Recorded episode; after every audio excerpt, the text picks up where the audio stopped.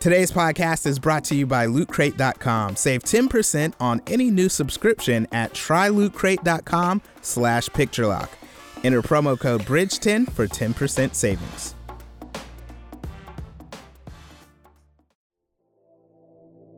What's up, guys? Thank you so much for listening to and supporting Picture Lock. I absolutely love film, as you know, and have given my life to studying the medium. As a filmmaker, I understand what it takes to make a film from its inception to the big screen. As a critic, I've been able to see the business of film from the marketing side of things, and as a film festival director, I've been able to see the distribution side, but more importantly, the enormous amount of talented filmmakers out there creating and crafting stories from their heart. And that's why I've started Picture Lock PR.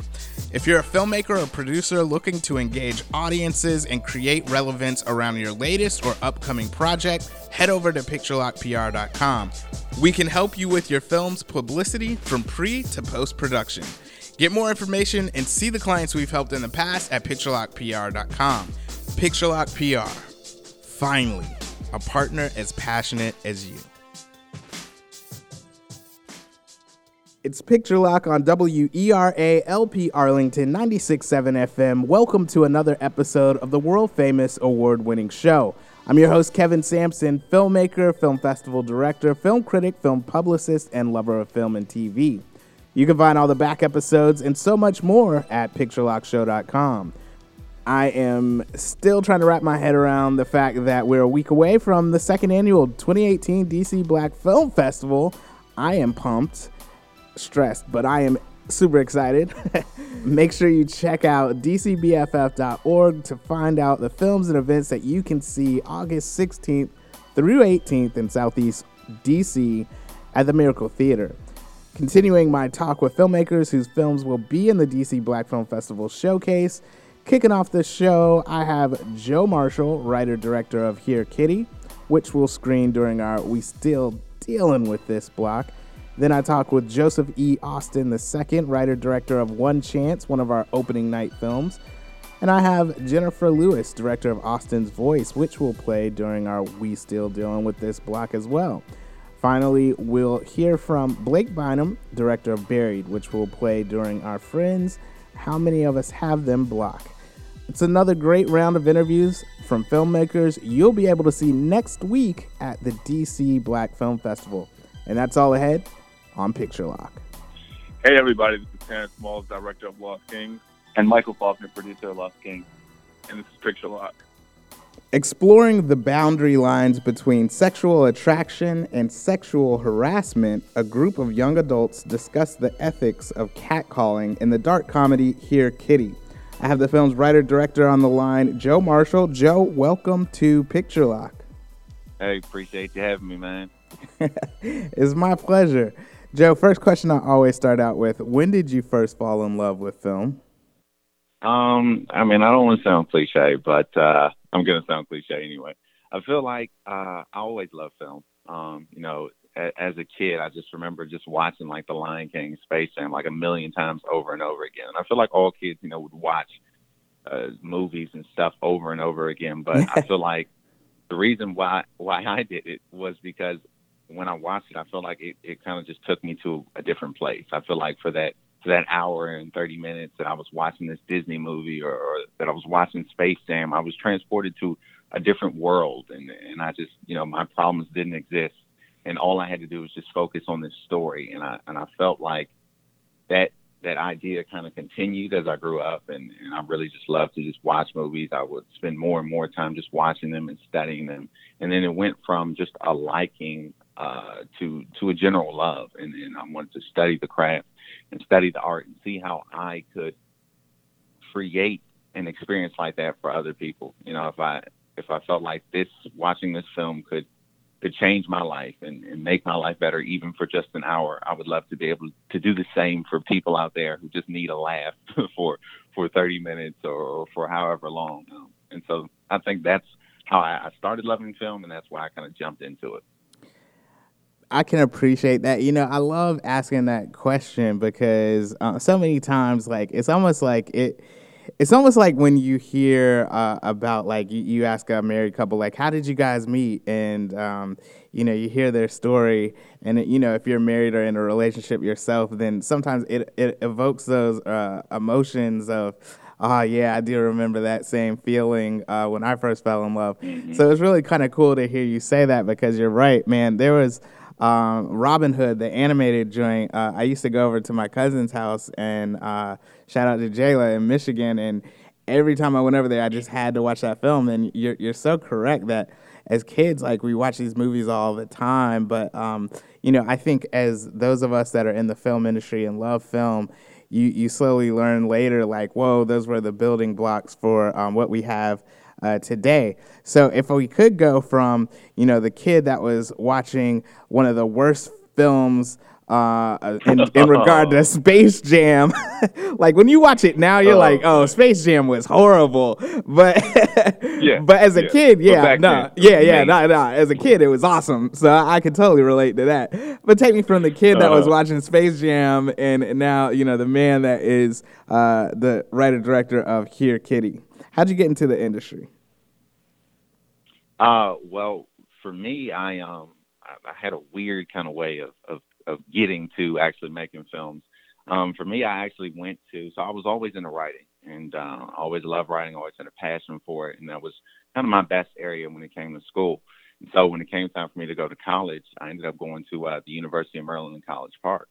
Um, and I was trying to figure out what my major should be. And it was, you know, down between English and journalism. And um, at the time, I was not super in love with reading. Uh, so I was like, you know what? I'm just going to do journalism. Uh, we're going to have some fun with it. So I did journalism, and literally the first day, like the orientation, first sentence out of their mouths were, "If you're here to make money, uh, you're in the wrong place." And that immediately depressed me, but I didn't quit. Um, so, so I stayed in journalism all four years. I was in print journalism. Um, what I realized there was that I did not like the news, and I figured that out around my junior year. I was like, "Yeah, I don't like the news." Um, one of the things that I hated about that was that they just sucked out the creativity, all the fun stuff that I loved about writing. They sucked it out. I mean, when it comes to journalism, all you're doing is reporting the facts, and I respect it and we need it, but it wasn't for me. Yeah. So luckily, I was able to take uh, one really awesome class that was a magazine writing class where I finally got to explore my creative writing again. And I was able to like tell funny stories and make jokes and be creative and add adjectives. I mean, my God, I miss adjectives so much in journalism. um, and so that kind of sparked me again. And um, uh, comedy has always been uh, my thing. I, I love to make jokes, and I feel like I always took it way more seriously than anybody else did in my friend group. Like I would, I would literally just like think about my jokes before I said it. Um, and so, you know, I, I used to write little comedy sketches uh, that I was able to do at my church and different things like that. And then it kind of stemmed into me um, after I realized, you know, and took that class in my junior year I uh, one of the my favorite comedy shows and one of my big inspirations was The Office. Um, great, great show. And so my first early project was uh, in my junior year. I, I created a, a web series for my church, ironically just calling it The Church, and uh, kind of had the same premise of The Office, um, but dealing with different church stuff and uh, some weird taboo topics in the church that people don't want to address. I've got to address with comedy, and so that kind of led me into it. Um, then I became the, actually the creative director for the church that I go to uh, in D.C., uh, Victory Christian Ministries International, Washington, D.C. Became the cor- uh, creative director there and the drama department leader, where we've been putting on different Christmas plays, and I got to direct those and write those. And throughout the time, we would do different mini docs of, of people in our church whose lives have been changed. So I got to practice and explore film there. I created some commercials um, and I did that for the church and outside the church. I did it for some clients like Shark Cleaning, and I did uh, some other ones for a Booz Allen Hamilton. Um, and so I just kind of played around with it and, and explored and, and, learned things and, and participated on sets. I'm also an actor, so I act professionally as well. And I learned and made a lot of connections with that in theater and in film. And so that kind of just led me to uh, the 48 Hour Film Festival uh, where I created my first short film, and uh, that's where we have Here Kitty. You're listening to Picture Lock. I'm your host, Kevin Sampson. I'm talking with the writer director of Here Kitty, Joe Marshall. Joe, it's really interesting your journey and, and getting here. If we could, let's go ahead and talk a little bit about Here Kitty.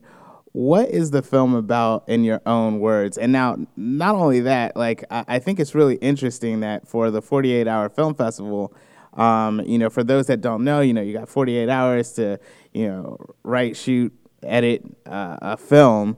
Um, you chose this topic, and so I'm really interested in your own words. What's the film about, and then also, why did you choose this topic? Perfect, perfect. Um, well, in my own words, uh, this film is about uh, catcalling, um, and so that's kind of how we came up with the name. You know, I was trying to think of a creative name, and I said, "How do you call a cat?" You'd say "Here, Kitty." So that's why we called it uh, Here Kitty, not Hello Kitty. A lot of people try to say that Here Kitty, um, but it, it's simply about uh, this issue, this taboo issue of of catcalling. Um, you know, I, I have a sister. Um, I have a girlfriend of uh, going on six years now, and um, you know, in, in talking with her and, and really getting her experience as a woman, as a black woman in America, it, to be honest, it really changed me. And I never knew how like almost naturally chauvinistic I was. I, I feel like you know we talk about this thing called white privilege, but I think there's a thing called penis privilege, and I think I was uh, a victim of that. You know, I, I, I was born a man, and and society kind of uh, influences and and supports this uh, man superiority complex that I had, and I, I never felt like I was a overt chauvinist, but in in being able to talk with her and and really just exploring her thought process and, and the situations that she goes through, it made me recognize areas in myself, uh, you know, where where I was a victim of chauvinism, and so that kind of led me to to creating this film um, that that deals with some of those issues, or specifically just one of catcalling that women face. And uh, my biggest thing was we just kind of wanted to in the film we got a girl who's who, who's just trying to mind her own business uh, and she is uh, interrupted by a guy who, who, who just wants to talk to her, um, and that leads her down a, a path of exploring, like, yo, is this okay? Um, and one of the things that I think is unique about our film is that we get both sides of the argument. So we get to hear from the guys who are the cat callers, and we get to hear from the girls who are being cat called, and we get to hear their explanations um, for why they think it's wrong or right. My biggest thing in this film was to not give an outright answer of what is wrong and what is right. I always hate those like after school specials where they're just like feeding you the right answer. Like I didn't want it to be like that. Mm-hmm. All I wanted to do was create empathy. Uh, I feel like a lot of times, especially with these issues that are kind of taboo and people may have different opinions on them, a lot of times no one is hearing the other side. We're just yelling our opinions, and when the other person is talking, we're just thinking of a rebuttal. Um, so my goal was to hopefully present both sides, um, whether they're wrong or right, but present them, let you hear what the other person is saying, and hopefully in just hearing that, um, it'll create empathy or at least promote discussion of these topics that we sometimes try to avoid. And even in that discussion, you know, you may not decide to agree, but sometimes it's not about agreeing. I think it's more about finding common ground. And so whether you have that discussion, you know, within yourselves or with others, it's all about finding that empathy and, and saying, you know, all right, I may not agree with you, but I see where you're coming from. Uh, and so that was really what I wanted to do in that film, but add a little humor in there so that it's more easily digestible uh, instead of really straight laced and boring. Right. You know, uh, I think it should be known that uh, this film will be playing at the DC Black Film Festival during our we still dealing with this film block uh, in which we're just looking at different issues that we're still dealing with as a society and that we need to deal with uh, joe kind of wrapping out here uh, i think that comedy a lot of times uh, we can laugh at it which is, is great sugar before the medicine, which is actually addressing it. You know, I, I heard a Michael Che joke uh, recently. I think it, I think it might be on his Netflix special and he was talking about how uh, cat callers like who wants to do that that's super embarrassing you know and uh, if you watch it again he tells a joke through saying like dude like cat calling is horrible um, can you talk a little bit about uh, writing the humor but also giving the truth yeah no that's a good point that's a good point um, yeah it's it's always about you know finding that thin line um, because with humor, I mean there there is a line, and sometimes you can easily cross it. Um, for me, uh, I like my humor to be more of a funhouse mirror of reality. Um, and so that's how I kind of anchor myself in telling the truth because I try to start off by looking at myself and you know things that I do, or or I'll, I'll take experience. So for this particular film here, Kitty, um, when we created it in the 48 hour film uh, festival, we had a group of people and it included a, a great group of strong women um, who I was able to really just talk to and just hear their stories about how they've been catcalled and hear their feelings and hear their opinions. And all I literally did was, you know, transcribe that um, and just added uh, a little uh, humor seasoning to it. But so all we did was kind of amplify some of their stories. Um, and again, like I said, using that funhouse mirror kind of concept of just making it look a little bit exaggerated, but still based around uh, the truth. And I think that's the fine line that, that, that I try to tote when it comes to to this uh, particular topic, especially when you're talking about something that is real and something that is taboo and something that is sensitive. Um, just wanting to show the world as it is, um, but you know, being able to look back and say, "Oh, wow, do I do this?" Uh, you know, you're laughing, but it's like, wait, can I see myself in this? Like, right. Maybe this is. Do I look like this? Right. So, yeah, exactly. Yeah. Yeah. No, it makes a lot of sense. Um, and folks, again, you'll be able to see this film at the DC Black Film Festival. Joe, if you could, for the audience that's listening, how can folks follow you on social media, find out more about the film? Oh yeah, for sure, for sure. Uh, you can find out more about this film by just starting off following me uh, at Joe Lumberjack made a lot more sense when I had a really thick beard. I cut it down now. But either way, you can still follow at Joe Lumberjack. You'll be receiving lots of updates on this film and uh, future projects that we're doing in the future. We're actually going to convert this film into a web series. We're in production right now. Um, so there'll be a lot more updates to come. So follow me at Joe Lumberjack on Instagram, uh, and you'll be able to find all the information you need about my future films and this one. Awesome writer director of Here Kitty, Joe Marshall. Thanks for coming on Picture Lock. Thank you so much for having me, man. Looking forward to the festival. Hey, everybody, this is writer director of Blue Diamonds, Patrick House, and you're listening to Picture Lock. You're listening to Picture Lock. I'm Kevin Sampson, and in one chance, a professional boxer is forced to choose between his family and emerging career after he's diagnosed with type 1 diabetes.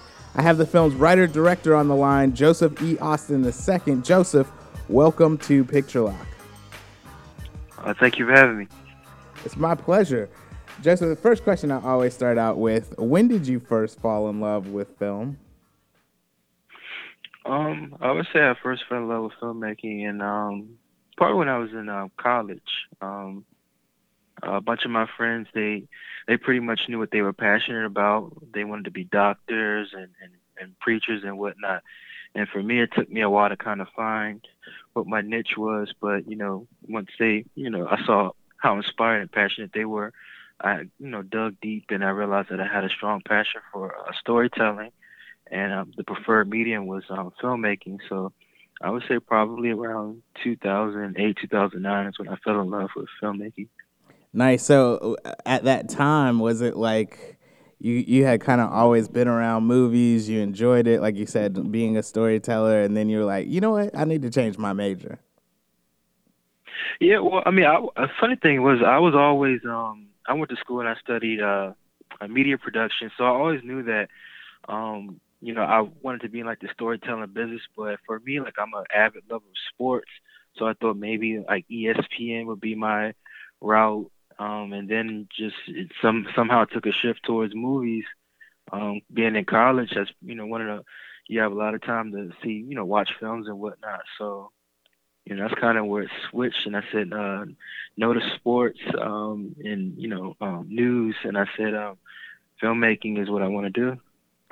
Nice, I can appreciate that. So, uh, you know, give us a little backstory. Take us uh, from that moment when you realized, hey, this is what I want to do, filmmaking. How did you start making it a reality? How did you kind of break into the film industry? Um, well, I mean, while I was in college, um, the first thing I did was once I decided I wanted to be a filmmaker, um, I did made a documentary called The Guys Effect, which examined um, the stereotypes associated with African Americans in early and current cinema. And for me, I want to do that, make that documentary because I said, if I'm going to make films, I want to make sure that I'm representing my people um, the right way. So I wanted to educate myself on all the stereotypes so I know that I don't fall into that. And I'm constantly aware of that. And once I graduated um, from college, I was fortunate to um, start at the CW network in uh, Washington, D.C. as a cameraman. And um, from there, I just started um, more so Big Tigger, who used to be on BET and um, host Rap City.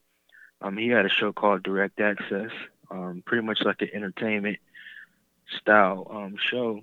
And so, you know, from there, pretty much I just got a lot of, I got really comfortable being behind the camera. Um, you know, on a weekly basis, we'd be, you know, interviewing celebrities at different events. And then from that, I got to travel the country, you know, covering some events. And so, you know, after four and a half years, the show got canceled, and um, I was left at a, you know, pretty much at a standstill. Like, what do I do next? And so, um, my my wife, you know, she inspired me to go to film school, and so I decided. She took me on a tour of New York Film Academy, and in 2014, I started my MFA program at the New York Film Academy um, I did my first year in New York and I finished out in LA. And from there, that's when I started really getting um, serious in the film, started making um, a bunch of short films. And then One Chance was my thesis film. Um, and so that's where we are today. You're listening to Picture Lock. I'm your host, Kevin Sampson. I'm talking with the writer director of One Chance, Joseph E. Austin II. Um, Joseph, I think that uh, it's really cool to kind of hear your, your, journey. And now, One Chance will actually be playing at the DC Black Film Festival August 16th for the opening night, going at it alone film block. If you could, for the audience, let them know in your own words, what is One Chance all about? Um, basically, uh, for me, One Chance is about never giving up on your dreams. It tells a story of a, of a fighter who, on the brink of his first championship fight, um, collapses and is diagnosed with um, type one diabetes. And you know, in the midst of that that diagnosis, um, you know, he has choices to make. Does he appease his family and you know quit, or does he you know challenge himself to say, hey, this is what I, you know, I'm willing to die for my dream. And it's basically that that battle right there of who do you please, um, and you know, not giving up on your dreams. And basically, for me, in a bigger picture, the um, film is a, is a love letter to young black men in America. And it's just saying if you have a dream, you have to fight for it no matter what, no matter what obstacles you may face, you have to keep going. You know, I think that that is really cool. I love the fact that um, you said it's a love letter to young black men in America. Um, I definitely think it has a universal story. It doesn't matter, you know, what color your yeah. skin is. You, you definitely can um, yeah. relate to going after uh, the dreams. But I appreciate the fact that you know um, you wanted to display, you know, a black male that is going after it and really working hard to do that because I do think representation is huge and key, and it's great to see um, someone trying to go after something in a positive way. Now you know, whether you want to kill yourself for the dream, uh, again, folks, you'll have to come and see the film. That might be up for debate, but there is something about this film that um, I do think people that you know just have like the entrepreneurial spirit or are super passionate about their dream are really faced with, and that is, you know, um, when you're devoting so much of yourself to something then something else in your life is going to uh, lose out a bit. And so, you know, here we have, yeah. you know, his family members. So, could you talk a little bit about kind of uh, writing that um, within the film? Yeah, um, I mean, for me, um, I just wanted, to, in terms of writing, I wanted to make it as hard as possible for him. So I wanted, you know, for his decision. Um, so of course it needed to be, you know, the physical um, battle, and then of course, like, um, something that referenced the past, like so, you know, for him from losing his mother to the, you know, the same um, disease, and also, you know, him having, you know, a child um, coming, you know, so it's a lot to lose, you know, for him, but it's also a lot to gain. So I just wanted to make the decision for him as hard as possible, And um, in terms of challenging, you know, myself to write, like it took me a while to really settle on like type one diabetes. Um, originally I wanted to go with like the, you know, uh, a broken neck or but then you know after doing tons of research you realize oh that film is that film at the time was um being made. Um there was a film by miles teller that he starred in where he played a fighter that um was overcoming a broken neck. And so from mm-hmm. there just kind of like i wanted this to be this, its own thing. So then especially you know one of the things that affects the black community you know in diabetes that that really popped up. And i saw that that was a lane that hadn't been um explored so basically, you know, I just wanted to like throw the entire kitchen sink at chance and you know see how you know one would react. Yeah. I got you. It's Picture Lock. I'm Kevin Sampson. I'm talking with the writer director of One Chance, Joseph E. Austin. The second, Joseph. Uh, one of the things that I, I, I, find that you said earlier uh, in, in, regard to how bad do you want it, you know, there's that Eric Thomas. Uh, famous motivational speech in which he talks about how um, the mentor took the mentee out into the water and said keep going and then you know like held him underwater and he was like when, when you want it as bad as you want to get some air mm-hmm. then you know like you're really after it um, and i think that's what uh, your main character that's really kind of how he is with this um, can you just talk a little bit about uh, some of your your cast and in regard to boxing, you know, um, already with filmmaking, there's a certain choreography. There's a choreography to boxing yeah. and then also to filming that. Can you talk a little bit about maybe some of the challenges, but also, you know, the positive aspects in terms of, um, you know, filming a boxing movie?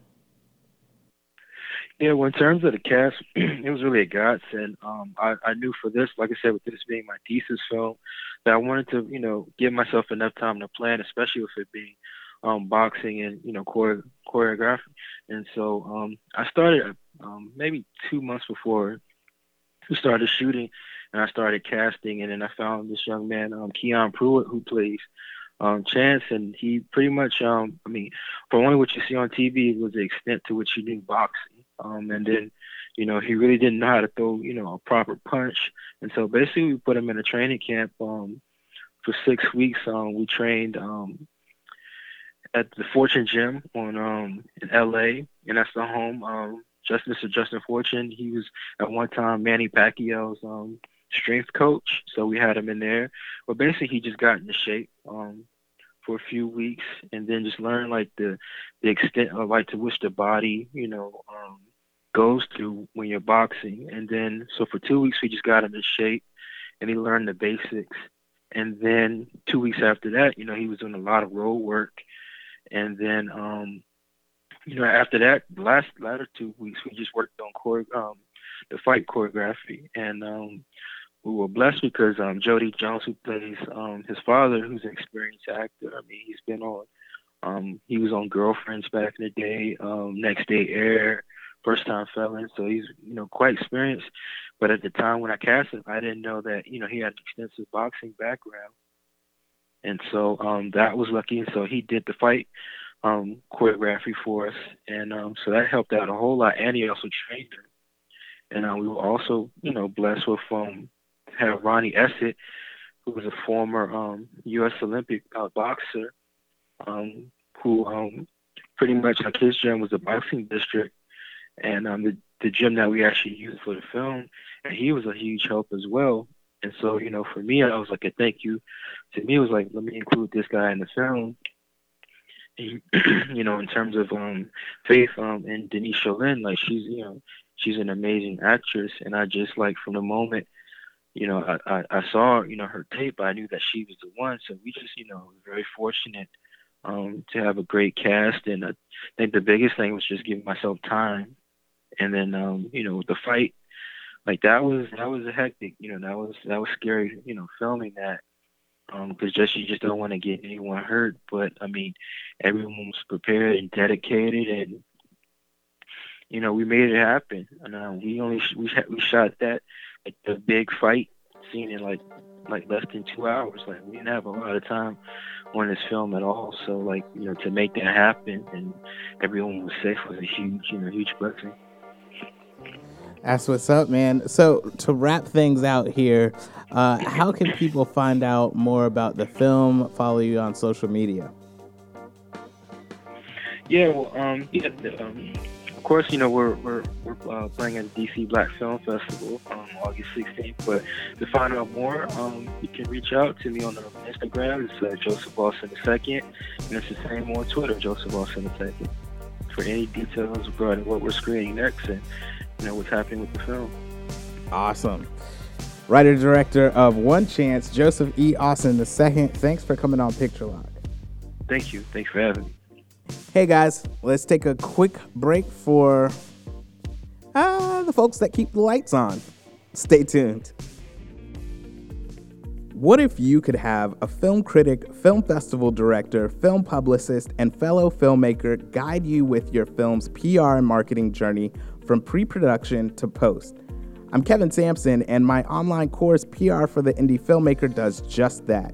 In this course, I'm going to teach you how to set up your film to engage an audience and build a community long before you call action. I'll show you how to approach critics to make them aware of your film, like publicists do. And as a director of two film festivals, I won't just teach you hacks and secrets to reduce entry fees, but how you can use the festival circuit to create buzz around your film. I'm a huge supporter of diverse storytelling in film, and I believe the most unique voices come from indie filmmakers. That's who I've supported over the years with my show, Picture Lock, whether on TV or on radio. With as much experience as I've had as an independent filmmaker myself, critic, publicist, and festival director, I realized that most indie filmmakers just need access to the knowledge that big firms provide to achieve success. So, in this course, I'm going to demystify some of the process and give you everything I know and a behind the scenes look at the sides of the business you don't always see. So, if you're an indie filmmaker that's looking to change the game with your film's PR and marketing, make sure you check out PR for the Indie Filmmaker. Head on over to prfortheindiefilmmaker.com and get a free preview of the course, PR for the Indie Filmmaker. Get your film seen, build community, and become an army of one. Thanks so much for listening to Picture Lock Podcast, guys. I'm always trying to find great deals on cool things that I can offer you, as you know. And with Picture Lock, Loot Crate is offering an opportunity to save 10% on any new subscription at lootcrate.com. Well, what is Loot Crate, you ask? Loot Crate is a monthly mystery crate for geeks, gamers, and fans of pop culture, delivering cool and often exclusive items like collectibles, t shirts, home goods, and more directly to your door every month. What makes Loot Crate so awesome to me is instead of getting my new graphic tees from the store each month, for the same price or less, I can get cool apparel from my favorite TV shows, movies, games, and more. And if you got a little more to shell out, you can get even bigger and better items. No matter what you pay per month, the value of the crate is usually more, so it's a win win. You're going to search through the rack or shelves anyway. Let Loot Crate do it for you and throw a little curveball in there for you. To save 10% on any new subscription, go to trylootcrate.com slash picturelock. Again, that's trylootcrate.com slash picturelock to save 10% on any new subscription. Enter promo code BRIDGE10 for 10% savings.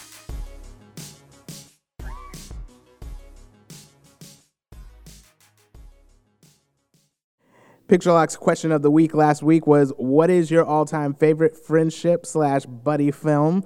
On the gram at Sherry. Now, Sherry has a whole bunch of R's in her name, but at Sherry said Steel Magnolia. At Aaron Moe said Stand By Me, Now and Then, Goonies, Romy and Michele's High School Reunion, My Girl, The Sandlot. To which I had to say, you can never just pick one, but those are all classics. They totally are. I did enjoy some of her picks. At Doctor underscore Sweet underscore EJ said, Waiting to Exhale. And at Trend City Radio said, This is nice! Exclamation mark. You should send your music to us at Trend City Radio. They totally didn't answer the question and probably was one of those get followers plug, but hey, why not? Someone said something on Twitter, but it disappeared. Sorry, uh, whoever you are. On Facebook, Aaron Goodmiller said Shawshank Redemption and the entire Lethal Weapon series. Appreciate everybody that answered last week's question of the week. Really appreciate you guys as always. This week's question, in light of our We Still Dealing with This film block, what's your favorite film that tackles issues we need to deal with in society? I got some good examples that'll be up on the Instagram.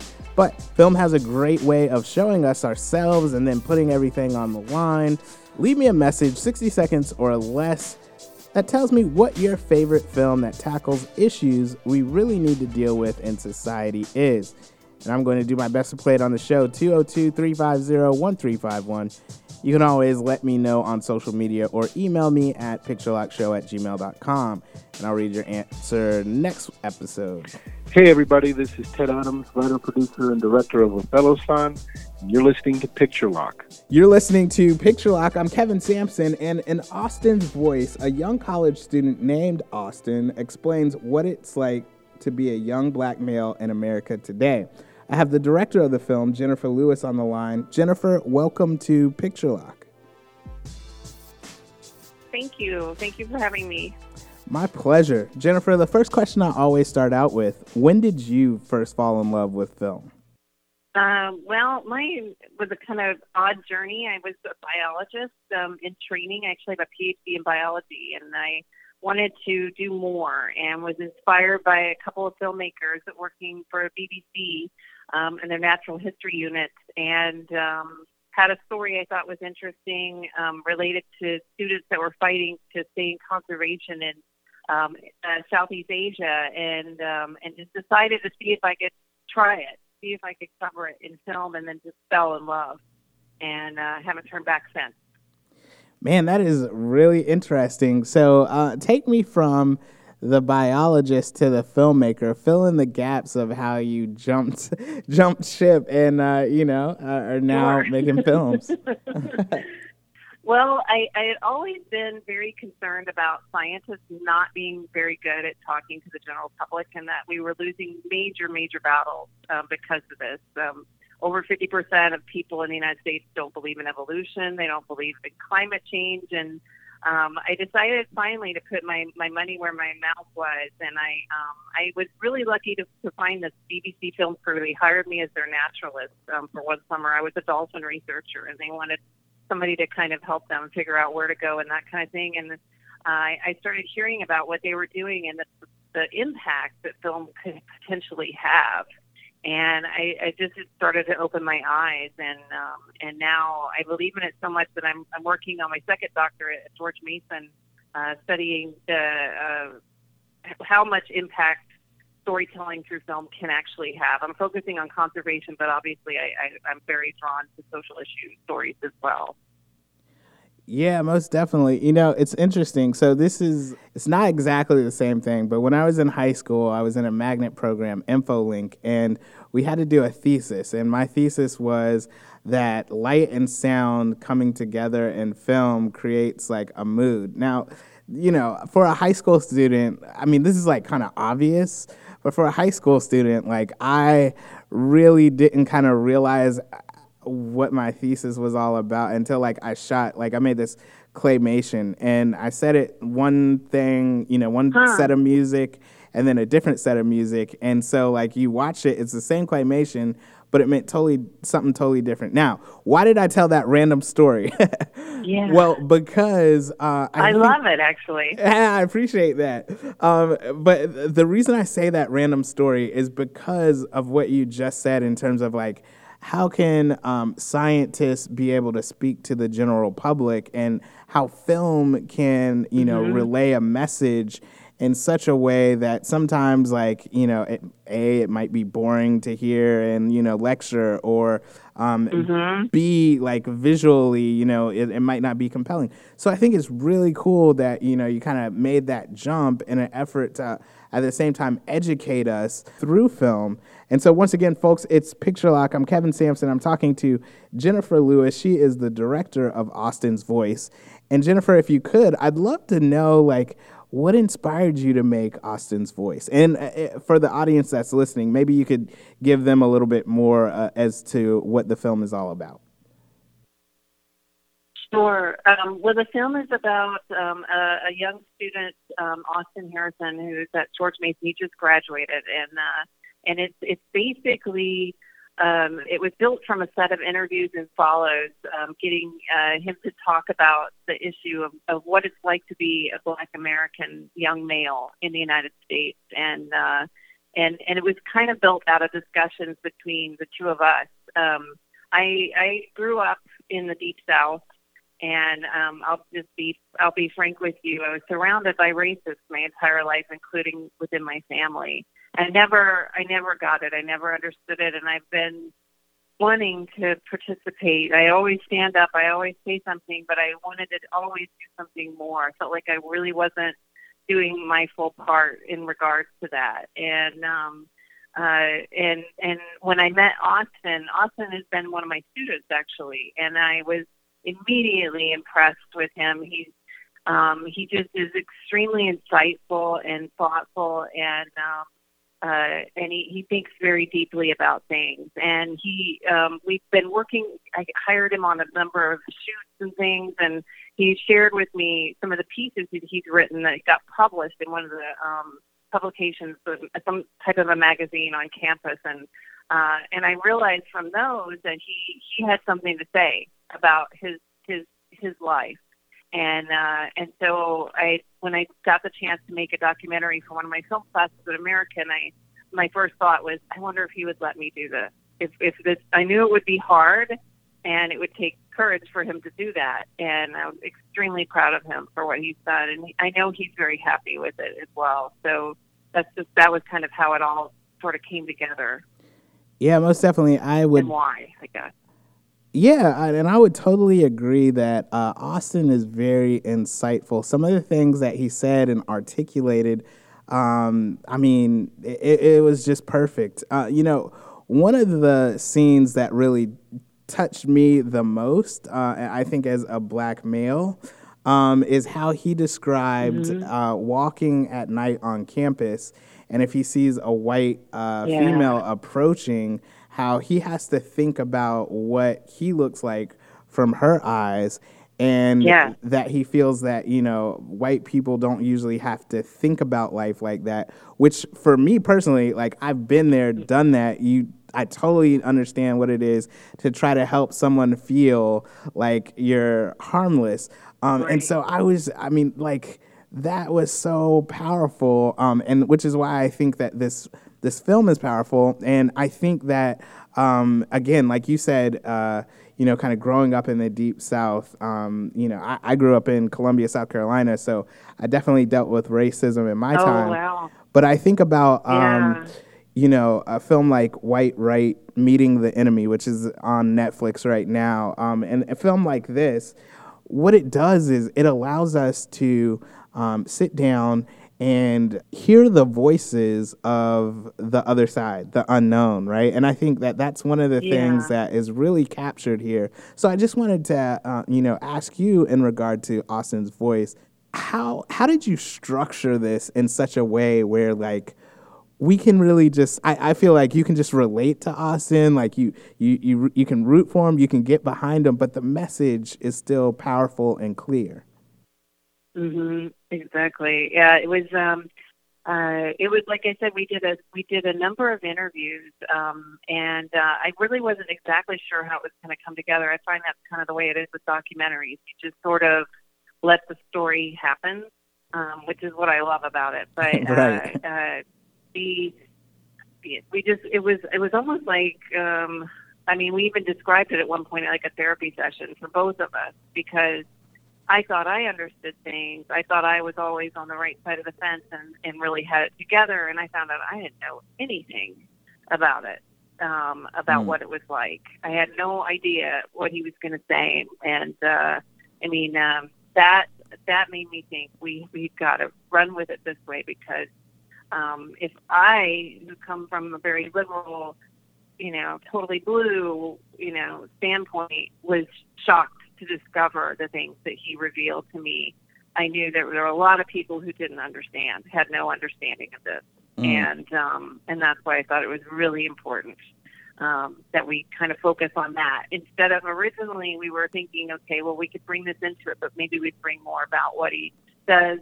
You know, as a student, he's like one of their top athletes. He's going to go to law school, but then I realized that's not that's not really what's happening here and um, and so we kind of moved into that as a complete focus, which was very easy because he said so many amazing things that were relevant and resonated in me um, and him as well. I'm sure. So um, I don't know if I answered that one very well. No, no, I definitely think you did. Uh, folks, it's Picture Lock. I'm your host, Kevin Sampson. I'm talking with the director of Austin's Voice, Jennifer Lewis. Austin's Voice will be playing at the DC Black Film Festival in our Friday film block. We still dealing with this.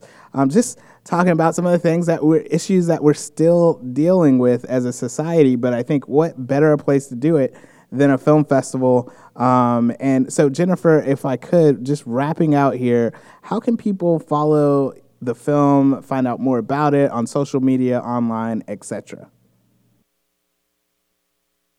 Uh, we don't really have anything yet. Um, to be honest, I, I, I made it as a student, and um, I, I was, to be honest, I was worried that it wouldn't, that they couldn't get it picked up because I was, a, I'm a brand new baby in the field, and I thought, but I, I knew that it was really important stuff in it. But did I do a great job, cinema, you know, and from a, a cinematography perspective and and that sort of thing? So I was um, I thought, well, let's give it a try and see if we can get it in this festival. And that we were we were beyond thrilled that we were that you were interested of, and, and wanted to see what we had. So um, so I knew I needed to try and keep pushing and getting it out there. Well, that's even better for me because, folks, if you want to see it, if you want to find out more about it, then you got to come to the DC Black Film Festival. You can get your tickets at dcbff.org. Um, but, Jennifer, you know, again, I, I think that uh, this is a wonderful film. And sometimes, you know, films aren't always about how amazing are the visuals, the cinematography, or the editing, etc. Sometimes it's really just about the message of the film, and I think that um, message, yeah. the, the message is definitely clear here. Um, so thanks for creating it, and thanks for coming on Picture Lock. Thank you so much for having us, and thank you so much for having our film in your festival. My pleasure. Hi, everyone. This is Shayla Raquel, writer and director of Riverman, and you're listening to Picture Lock. It's Picture Lock. I'm your host, Kevin Sampson, and in Buried, two mob grave diggers who have completely separate views on morality enter a forest to bury a body and get paid. Their differences make the task impossible and show just which one of them has the right perspective. That's the latest from my next guest, the director of the film, Blake Bynum. Blake, welcome to Picture Lock. Thank you for having me, Kevin. Thank you for having me. I'm Waiting to be here for a while. it's my pleasure, man. Well, you're here. And, uh, you know, the first question that I always start out with when did you first fall in love with film? Um, it's kind of a hard question because I, or, or tr- tricky question because I started off um, really falling in love with film. I would say as a little kid, but didn't really apply it until my older years. So I would say that just to answer the question, um, I would say in like first grade, first or second grade was when I first fell in love with film. So, what was it in first grade that, you know, you're just like, ah, I think I love this thing?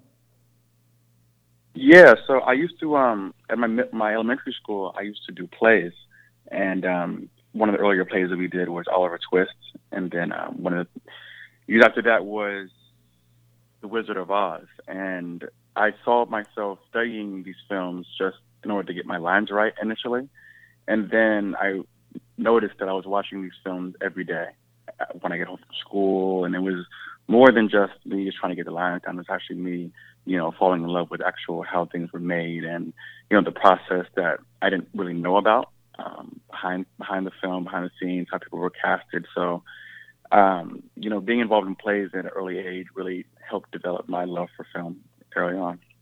Makes sense, folks. You can check the tape. I too have always said, you know, in kindergarten we did the Wizard of Oz, and uh, you know that was it for me, man. I realized the power of you know how you can captivate an audience with story. So I, I can totally relate to what you just said, Blake. If you could um, take us from the little boy that was you know in plays and watching these films to the man now who's directing Buried, which will be playing at the DC Black Film Festival this year. So as a little boy, it went from being, you know, in, in plays to then I had a, a, a hiatus to where after I left uh, elementary school or middle school, I wasn't involved in um, the arts at all. And um, it was funny because after college, it's when one of my close friends, who's an artist from Boston, was um, making a music video, or he wanted to make a music video.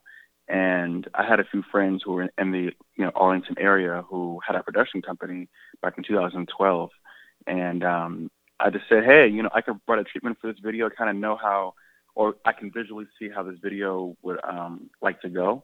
And he trusted me to say, all right, well, let's you know get team up with your friends who have a production company, and let's you know make something work. And um, after the first video, it was um, you know it was really exhilarating and really exciting. And later on, you know, I took a few classes at Arlington Independent Media, and just to get more in tune with, you know, my production skills or lack thereof. And from there, we started to made three more music videos, and I just fell in love with the process every time. So, um, but I knew I, I wanted something a little bit bigger than just doing strictly music videos. So, um, in 2015 is when I wrote my first short film, and then in 2016 I wrote another one, and then it seems like ever since then, you know, these short films are just capturing my heart. So it, it, by keeping those, you know, coming out every year or just every six months, it shows me that you know the love is there, and it just have to, you know, work hard and for it for it to work for them. You're listening to Picture Lock. I'm your host Kevin Sampson. I'm talking to the director of Buried, Blake Bynum. Blake, uh, you know, I think it's really cool that uh, you know you really worked on the craft to get where you are, and uh, and now you know obviously with Buried showing, uh, it's going to be shown at 113 on Saturday at DC Black Film Festival. Um, it has to feel good for some of that hard work to pay off. And if you could, just let the audience know, uh, in your own words, what is Buried all about and what attracted you to the material in terms of directing it? Sure. Buried, um, like you said before, it's a um, mob gravedigger storyline that's kind of um, not really seen in contemporary films, I would say. And it's more of, you know, something that's, you know, we saw maybe in the 80s or the 70s, but, you know, to take a comedic stance to it was something that I thought was very um, different about it. Um, my good friend Leon Langford, he is a writer out in um, Los Angeles. He's been writing full time for a few years now. And um, he is um, you know, just a guy who would give me a chance. And when um, I was looking to move on from like you know another f- film that I did last year, I wanted to get more in the comedy element. I just you know sent him a quick email and said, hey man, you know I'm looking to get um, some more you know comedy things you know uh, across you know my eyes, and if you have anything, you know please send them over. And he sent over four short scripts. A few were like um, you know like spec ads for like commercials or something like that, but he, um, you know, buried with one of the longer scripts that he sent, and um, I just fell in love with you know the premise of it and how you know we could do something that could be different for you know not just black filmmakers but just you know filmmakers getting involved and seeing you know how they can adapt other stories from you know maybe a different creative mindset but also able to um you know put our own twist on it we could have a you know um, something that could be relatable to others and also to um, those who may not be familiar with the story at all. Yeah, and you know, it was funny because I, I was thinking it definitely reminds me of a certain scene in Goodfellas. But if you if you could, like, one of the things I, I'm really interested in is the vocabulary of uh, the gravediggers themselves. Now, I know you didn't write it, but um, you know they they talk about some of the the process in terms of like. Um, I think it's like expelling bowels or whatever, but these are all things that Yeah. like technically sound like legit, which I think helps to um, make the the film a little bit more authentic. So I was just wondering, like, you know, was there some research that went into it?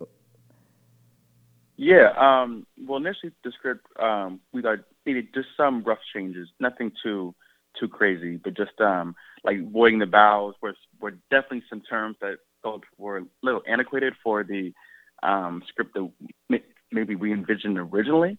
But then later on, once we really talked to Leon and see where he was going, and how he he wanted he initially intended for the actors to be a, a little older.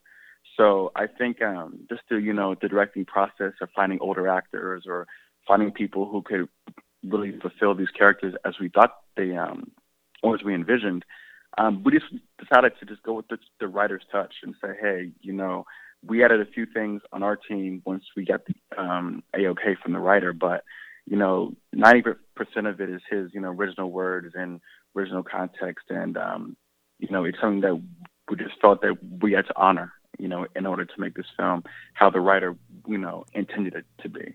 And then um, in the beginning, we also added the prologue, which was, you know, something that we like add a different element to the film differently than um, what it was originally on the script. You're listening to Picture Lock. I'm your host, Kevin Sampson. I'm talking with the director of Buried, Blake Bynum. Uh, Blake, before we wrap out, I got one last question, and uh, that is, you know, you're shooting uh, this. This film takes place at night. Um, if you could, just as an indie filmmaker, what were some of the challenges in terms of you know shooting at night? Obviously, you got to make sure that it's lit, but it does seem as though you were able to find a good balance of um, kind of natural lighting uh, for for the scenes. Yeah, um, shooting at night was the toughest part of all. Um, because you know I'm not a night person or an outdoorsy person at all. so you know anything that I hear creak in the woods at, past 8 a.m. is I mean 8 p.m. excuse me is not something that um, I want to go near. So definitely I was um, as the um, crew may not know I was definitely holding on tight to um or standing by close to everybody to make sure that you know nothing grabbed me um at, at the darkness. But um, it was the hardest part was um I think because it was so cold, we shot it in, in March, and it was about 20 degrees, and you know, six, seven, eight hours on set. You know, you, your toes and your hands just go. But I think just everyone who was a part of it really believed in the vision, and they believed that you know the story should be told. We didn't want to, you know, um, waste any time with you know any maybe I don't want to say bad takes because you know they're always but, you know average or bad takes um, when you're shooting, but especially outside when you're dealing with the elements, you know, no one complained. And um, I really want to give a shout out to my casting crew because um, I know if I was on a casting crew, I may have said something here and there just to be like, you know, voice my little bit of displeasure of being four in the morning out here in the cold in the woods. But, you know, I couldn't be more thankful. You know, shooting at night is something that I think is hard, um, but I think you know, in order for us to progress as filmmakers, we have to kind of step out of our com- comfort zone instead of just, you know, trying to get behind walls with air conditioning and just, you know, use green screens or special effects to make our things um, look um, natural. Makes sense. Uh, so wrapping out here, man, if you could let folks know how they can follow you on social media or find out more about the film. Sure, sure. Well, my um, Twitter handle is it's the Paperboy, um, I T S D A Paperboy, and I did have a moniker before the show Atlanta got famous, so I want everyone to know that. But um, you can find me on Twitter. It's Paperboy. Same with um, Instagram and Snapchat. And follow more of this film, I would say go to the. Um, I hope to see you guys August 18th at the DC Black Film Festival. It's not been released online yet, so you know we're we're really um, thankful for the um, you know, the, the DC premiere to be at a theater, Miracle Theater, for the second year in a row. And, you know, that's for, I would encourage everyone who's in the DC area, or even if not, just traveling in out of town that weekend, to stop by and see it on August 18th at the Miracle Theater. That's what's up. Director of Buried, Blake Bynum, thanks for coming on Picture Lock. Thank you for having me, Kevin. I look forward to seeing you soon, man. Uh, that's all for this episode. I'd like to thank my guests Joe Marshall, Joseph E. Austin II, Jennifer Lewis, and Blake Bynum for coming on the show. Be sure to catch up on back episodes of the podcast and subscribe in iTunes, TuneIn, Stitcher, Blubrry, wherever you catch your podcast. If you're a fan of Alexa skills, just say, Alexa, play Picture Lock podcast, and I'll come right up. Feel free to leave a five star review of the show as well. You can find Picture Lock on most social media. All social media is at Picture Lock Show. Be sure to follow me on the Stardust app for my quick movie, TV, and trailer reviews. Just look up at Picture Lock Show and I'll be there. Watch back episodes of the TV show at youtube.com slash Picture Lock Show and make sure you subscribe. I've been planning a little film festival, so I haven't been able to put up new reviews, but uh, trust me, I cannot wait to get back on it with my YouTube reviews. Uh, it was really fun. I had a, a, good little run there, but I'm, I'm coming back. I'm coming back. If you're interested in being a guest on the show, you can fill out a form on the website. Again, this week's question of the week is What's your favorite film that deals with issues we need to address as a society?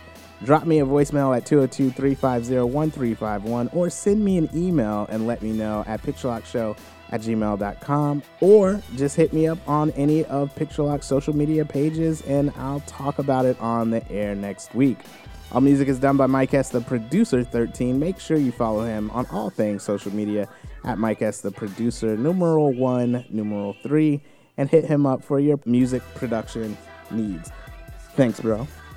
Grab those tickets for the DC Black Film Festival at dcbff.org. DC, your boy is coming back next week. Can't wait to see ya. I'm Kevin Sampson, and until next time, I hope you stay locked on film.